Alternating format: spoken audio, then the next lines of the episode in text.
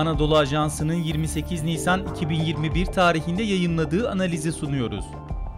Akıncı ve Aksungur testleri Türk SİHA yetenekleri yeni bir aşamaya geçiyor. Yazan Can Kasapoğlu Seslendiren Sefa Şengül Bugünlerde Türkiye'nin milli güvenlik gündemi Irak'ın kuzeyindeki PKK terör hedeflerine yönelik sınır ötesi harekat, F-35 programı iştirakinin resmen sona ermesi gibi gündemlere yoğunlaşırken, başarıyla tamamlanan iki silahlı insansız hava aracı yani SİHA testi, Türk savunma sanayisinin söz konusu alanda yeni bir aşamaya geçmek üzere olduğuna işaret ediyor. Bahse konu testlerde dikkat çeken en kritik husussa kullanılan platform mühimmat kombinasyonu. Bu çerçevede Baykar tarafından üretilen Akıncı, Roketsan'ın MAM yani mini akıllı mühimmat serisinin son ve en ağır versiyonu olan MAM-T ile başarıyla denendi. Bir başka testte ise TUSAŞ tarafından üretilen Aksungur, KGK SİHA 82 bombasını başarıyla kullandı. Bunlar yakın gelecekte oyun değiştirici olacak bir askeri kapasitenin inşa edildiğini gösteriyor. Daha ağır platform ve mühimmat ne getirecek? Savunma ve askeri bilimlere ilgi duyan okurlar için Türk robotik harp gelişmelerinin ne anlama geldiğini daha ayrıntılı açıklayalım. Suriye, Libya ve en son Karabağ'da Türk sihalarının hedeflerine karşı kullandığı ve bu satırları okuyanların muhtemelen dijital ortamda yayılan videolarla izledikleri temel mühimmatlardan olan Roketsan yapımı MAM-L'yi inceleyelim. Bayraktar TB2 ve Anka sihaları tarafından kullanılan söz konusu akıllı mühimmat, harp başlığı konfigürasyonları, örneğin zırhlı platformlara karşı tandem harp başlığı, korunaklı ve kapalı mevzilerdeki hedeflere karşı termobarik harp başlığı ve benzeri ve hassas güdüm sistemleriyle dikkat çekiyor. Öte yandan Bayraktar TB2 ve Anka gibi sınırlı faydalı yük kapasitesine sahip sınıflar için dizayn edilmesinden ötürü MAMLE, akıllı ateş gücünü harp başlığı da dahil yaklaşık 22 kilogram toplam ağırlığa sığdırmak zorunda.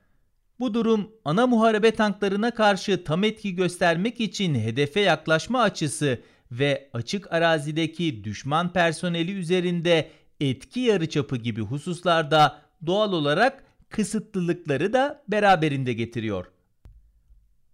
MAMTE 94 kilogram toplam ağırlığı dolayısıyla daha büyük bir harp başlığıyla çok daha yüksek bir ateş gücü anlamına gelecek. Aksungur'un testlerinde kullandığı KGK-82 serisi ise esasen güdümsüz olan MK-82 bombalarının kanatlı güdüm kitleri eklenmesiyle 10 metrenin altında vuruş hassasiyeti olan akıllı bombalara dönüştürülmesine dayanıyor. Peki Akıncı ve Aksungur gibi Bayraktar TB2 ve Anka'ya kıyasla çok daha yüksek faydalı yük kapasitesi olan sistemlerin MAMT ve benzeri mühimmatla uçması neler getirir? Harekat tasarısı ve savunma ekonomisi boyutları. Öncelikle harekat tasarısı imkanlarından başlayalım.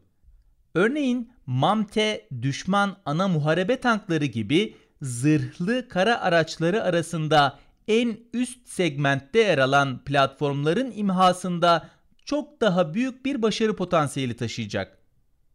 Karabağ Savaşı bilhassa Ermeni işgal birliklerinin kayıpları, elektronik harp ve A merkezli hava savunma mimarisiyle yeterince korunmayan zırhlı ve mekanize unsurların sihalar karşısında ne kadar çaresiz olduğunu da ortaya koymuştu. Nitekim Azerbaycan resmi verileri toplam 287 Ermeni ana muharebe tankının imha edildiğini belirtiyor. Açık kaynaklı istihbarat verileri de yakın bir tahmin yapıyorlar. Böyle bir yeteneğin çok farklı boyutlarda kendini göstermesi mümkün. Zeytin dalı, bahar kalkanı gibi asimetrik düşman unsurlarına karşı icra edilen harekatlar açısından ağır mühimmat ve yüksek faydalı yük kapasiteli SİHA kombinasyonu hedeflenen sonucun çok daha kısa sürede daha etkin biçimde alınması anlamına gelecektir.